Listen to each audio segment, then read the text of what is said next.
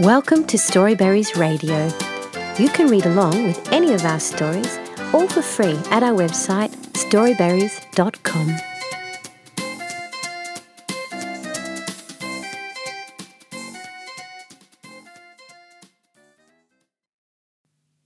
Scallypuss and the Very Rainy Day by Jade Maître. It was raining that day, and it was as though thousands of tiny, shiny needles fell from the sky.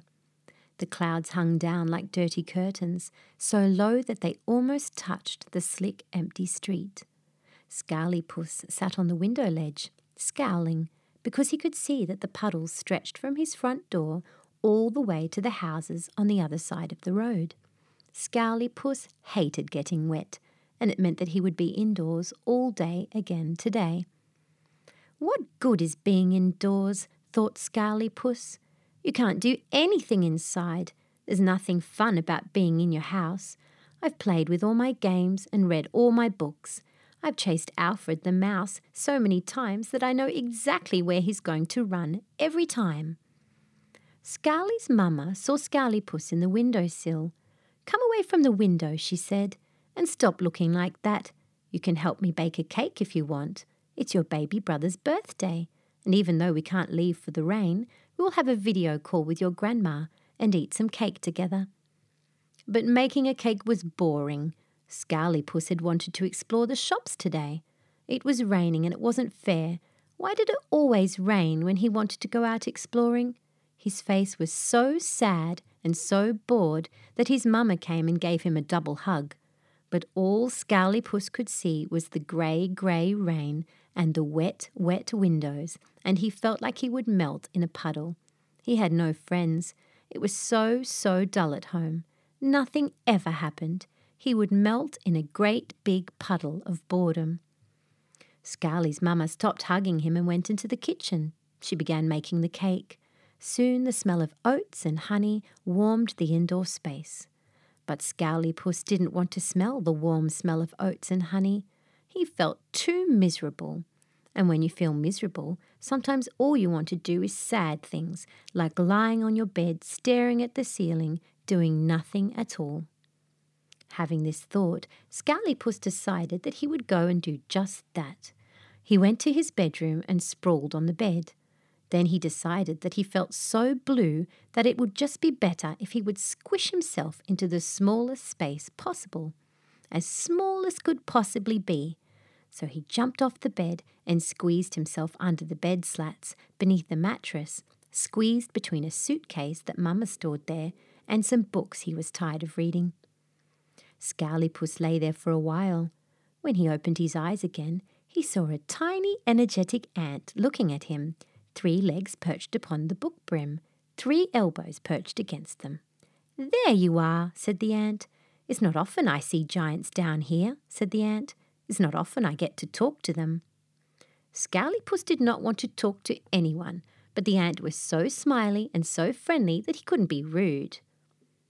"What's your name?" he said begrudgingly. "And where do you live?"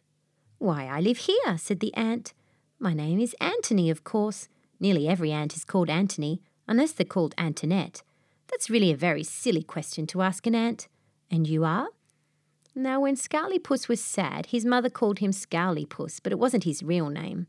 "Stanley," he said, and just saying that made him feel a teensy tiny bit better.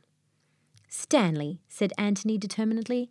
"Now, Stanley, I hope you don't mind me saying, but as an ant I can't tolerate laziness. Why are you lying underneath the bed doing nothing? Don't you know there's work to do?" "Work? What kind of work?" said Stanley. He couldn't imagine what work an ant might be doing under his bed. "Building work," said Antony. "Chop, chop, my queen, Antoinette. Naturally, Queen Antoinette is about to have babies, and we must have some houses for her. Look here, you're bigger than I am. It occurs to me that you could make a city a lot faster than one tiny ant. Will you help us?" "But how would I make a city?" asked Scallypuss, who was rapidly becoming a slightly more positive Stanley. "What are ant cities made of?" "Oh, you know, matchsticks, bottle-top lids, stapler boxes. Do you have any of those sorts of things lying around?" Stanley thought hard. "I think I have a set of those tiny playing cards you get in Christmas crackers. Would they work?" I'm sure your brain is much bigger than mine, Stanley. Have a think about it, said Antony. I have to get back to my queen, but if you would be so kind as to create a city for us, and of course a nursery for the babies, that will be awfully kind and generous of you. And at that, Antony scurried away. Stanley got out from under the bed and sat at his desk, looking at the playing cards. He tried glue and sticky tape, blue tack and balancing. Finally, he found a combination that worked. And then he got to work. With careful hands, he positioned the cards into little houses, using scissors to cut tiny doors and windows. When he was finished with the houses, he went on to make the furniture. He made tiny paper beds and tables, bookcases, and then even tinier books. He was so engrossed in his task that he didn't notice when Mama called him for the cake and call with Grandma. He was still putting the finishing touches on a tiny rocking chair that Queen Antoinette could cuddle her babies on. "Scowly Puss!" exclaimed his Mama from the doorway. "You don't seem so scowly any more. What have you made?" And Stanley showed her the tiny village, filled with tiny houses and even tinier furniture, and all the modern comforts that Queen Antoinette might want from her new tiny home. "That's really something," said his Mama. "I'm really proud of you. Now, would you like to come and have some cake and speak with Grandma? And after that, I think the rain will have stopped and we can go for a walk in our gumboots." Stanley was so happy that he bounded up the stairs, three at a time. They ate their cake and spoke to Grandma. Then they went for a walk in their gumboots. The street was silvery with wet, and the puddles glistened like dragonfly wings. There was nobody around.